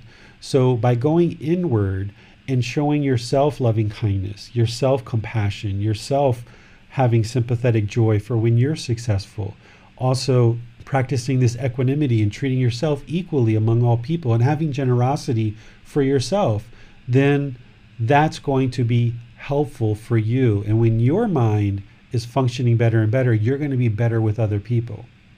Right? So that's really, really important. And to me, that's the middle way. What the Buddha was calling the middle way, we're calling a balanced lifestyle. A lot of people talk about a balanced lifestyle, but what is it? What is a balanced lifestyle? Well, a balanced lifestyle is taking these teachings and finding that middle and knowing that we need to be generous and we need to be helpful to people, but we also need to make sure that we're taking care of home base as well. So, a lot of you guys know that I started out with the Thai teachings of Thai culture and Buddhism within the massage field. And I opened up massage centers in America. I had a massage school. I taught a lot of people, a lot of teachings and stuff like this. Well, once a week, I get a Thai massage for two hours. It's $20 and I do that once a week because I know that as much as I'm doing meditation, as much as I'm helping people 80 plus hours a week and all of these other things, it's not a pamper me kind of massage. It's to work on the body and it helps the physical body feel better. It's like medical care. And that's one thing that I do to be generous to myself, show loving kindness and compassion to myself to make sure that this physical body is feeling as good as it can feel. Right? So you've got to make these decisions and balance all of this stuff, bringing it to the middle so that by you going inward and healing what's inside, then when you start speaking and you start having certain actions in the world, you're not harming other people. But if you're harming yourself and you're not taking good care of yourself, then you're less likely to be willing to take care of other people as well. So when I started diving into these teachings really, really deeply, I didn't step out and start teaching all of you. I didn't start teaching my son and my wife and everyone else. I worked on my own mind first. And then once that started becoming stable and started getting really solid, that's when I've slowly stepped out into the world and start practicing and start teaching more. So you guys saw that opened up a little Facebook group, shared a couple posts, more people came in. I started doing kind of like a group learning program with just posts, and then that was going well. Then I started offering online classes. Then I started doing a podcast. Then I started doing videos. Now we're offering another program of the Pali Canon in English. Now we have classes here in Chiang Mai. So slowly I'm building up more and more resources and ways of helping all of you guys. But I didn't start there. I started with me in my mind, this mind right here. And that's what you guys have to do too is you have to focus on that. So even though a lot of today's talk focused on how you need to practice with other people, be sure that it doesn't get lost on you that you have to have all these same qualities for yourself as well before you can even have it for other people. Or, or do it at the same time, right? Like practicing having loving kindness for yourself while you're also practicing having loving kindness for other people. Practicing compassion for you while you're practicing it for other people as well. So you can be putting all these things into motion at the same time. Now, to your question, Max. Can you repeat it for me? Yeah, essentially, it was how can we practice the middle way with generosity and ensure that we're doing the most good, really, when we decide to offer something, that we're not creating dependencies and that we're helping others as much as we're helping ourselves. Yeah, this is going to be another case by case basis. Depending on where you decide to apply your time, effort, energy, and resources, if I was helping famine, poverty stricken people, say in Africa or Thailand or Cambodia or Laos or Myanmar or any of these places in the world, I know in that situation, all they need is food, water, clothing, shelter, and medical care, potentially in certain populations. And that's what they need. And that's maybe all I can provide. So, knowing what you can provide and how to provide it, and not being worried or anxious that gosh, this is all I can do. So, in certain situations, that might be all you can do. And it might be up to other people at other points in time to do other things that you can't do in that situation. So, every situation is different. You've got to look at your own life and make your own wise decisions about whether what you're actually doing and how you're actually providing it. There's no perfect recipe here but you've got to take care of your own needs and look for ways to help other people as well. And there's plenty of people in the world that need help. And if you are someone who's listening to this, consider yourself fortunate because there's millions of people in the world that don't even have the ability to get a device to even get on the internet and actually spend time to learn these type of things. They're so busy just sustaining their life and putting one meal to the next to the next that they don't even have time to do this. So all of us are in a situation that we can help and we should look for ways to do that as best we can. And only you are going to know what that looks like when you're in the middle. You'll feel it and you just have to go with that intuition. I'm not in a position to judge somebody else whether they're helping enough or they're helping too little or too much each individual person has to make that decision for themselves. And only you are going to know what that is and when's the right time to do it. and how to actually do it. You've just got to find that middle for yourself. So, where I live in Brighton, which is on the south coast of England, there's a very high number of homeless people. And I'll often stop and chat to them and try and get a feel for uh, if I gave this person money, what's going to happen to that money? Are they just are they going to go and spend that on drugs? I'm not necessarily trying to figure out if they're on drugs, but just to see is this a, a good way to practice generosity? And I began to question it because I was meeting with a friend of a friend a little while ago who actually works for a homeless charity and she's a manager there. And she said to me outright, don't give them money. And this is someone whose livelihood is meant to be helping these people. She says, do not give them money because they will spend it on cigarettes and alcohol. And of course, that sounds a bit like permanence. I'm sure, I'm sure they won't all do that. But what you just said there about finding the middle and feeling the middle really resonates because I think within a few moments of talking to someone, you can often see if they're practicing a degree of right view, taking responsibility, and whether if they did have resources, are they actually going to use that in a productive way that is going to bring themselves out of the situation they're in? Or is it actually just fostering the situation that they're in? Yes, and one of the things I'll add to that is these four Brahma Viharas and this fifth mental quality of generosity. What's really interesting about these five mental states is when you bring down your craving, anger, and ignorance, the self and ego, or greed, hatred, and delusion, what you're going to find is you're going to have a whole lot of time on your hands because you're spending a lot of time chasing after this craving, desire, attachment, and going from one thing to the next to the next.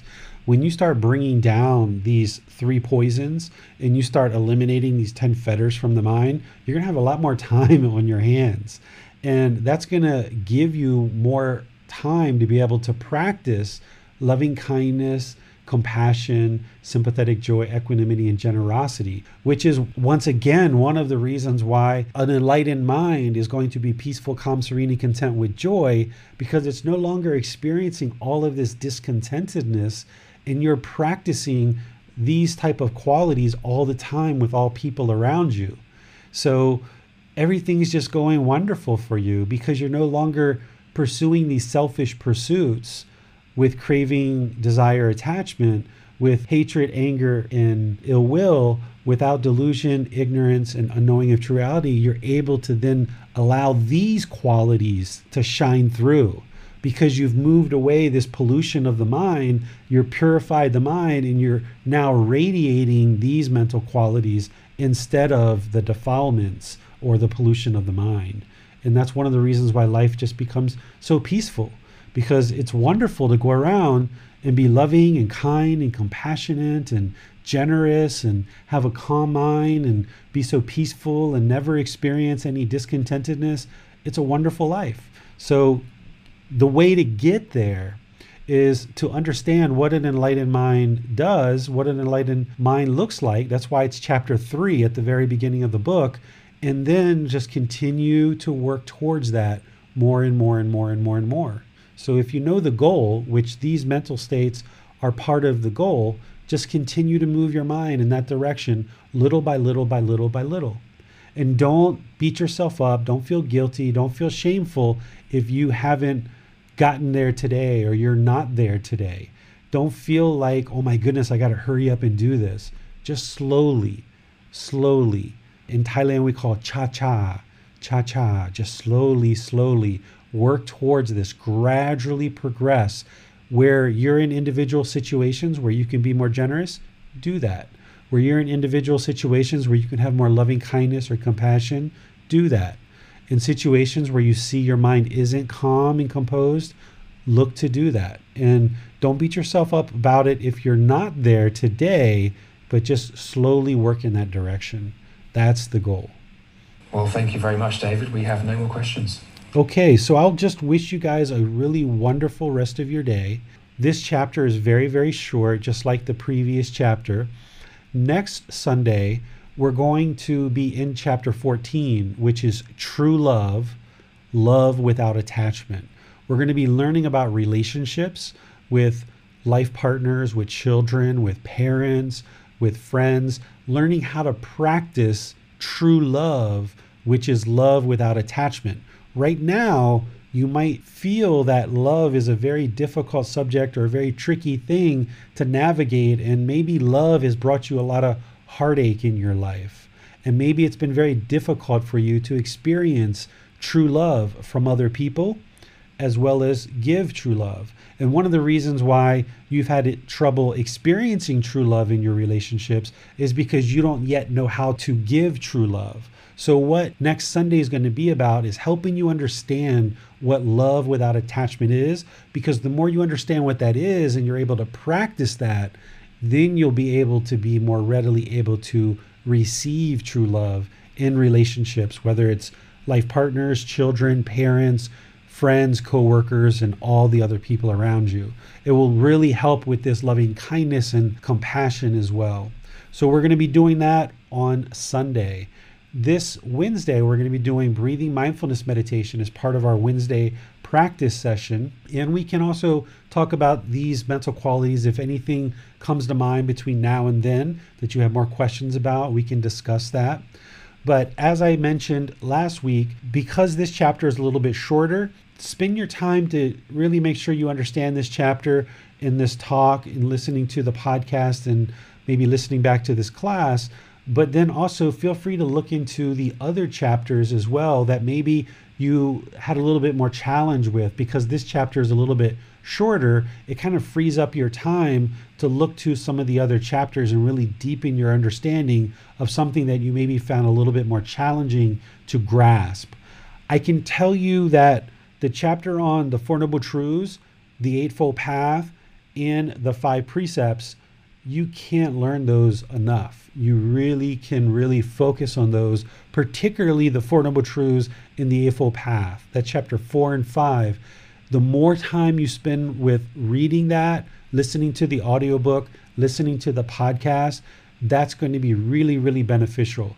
Because in terms of developing a life practice, that Eightfold Path is the life practice, with everything else kind of hanging off of that or somehow integrating into that Eightfold Path in one shape, form, or fashion.